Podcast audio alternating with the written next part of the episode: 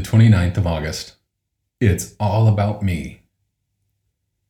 And they said to one another, Come, let us build ourselves a city and a tower with its top in the heavens, and let us make a name for ourselves. Genesis 11:4 ESV. It's all about me. That is a good way to sum up just how many people feel in the day we live in. People are encouraged to project a positive image of themselves, and so they come to be very self centered and selfish as a result. The story we read in Genesis chapter 11, 1 through 9, is a story about people who wanted to be independent and self sufficient, and they felt no need for God.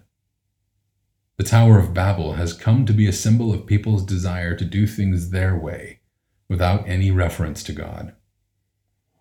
The words us and ourselves tell us a lot. Let us make a name for ourselves is at the very heart of the story, and it has a very modern ring to it. People have not really changed with the passing of the years. So many people see no need for God in their lives or in society today.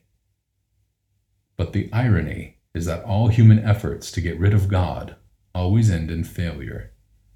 Life is not all about me. Rather, our first duty is to acknowledge God. As the New City Catechism asks, what is our only hope in life and death? And the answer, that we are not our own, but belong body and soul, both in life and death, to God and to our Savior, Jesus Christ. Only as we live in the light of that truth will our lives be truly what God meant them to be the good life. A prayer. Dear Lord, please help me to put you first in my thoughts and actions. Amen.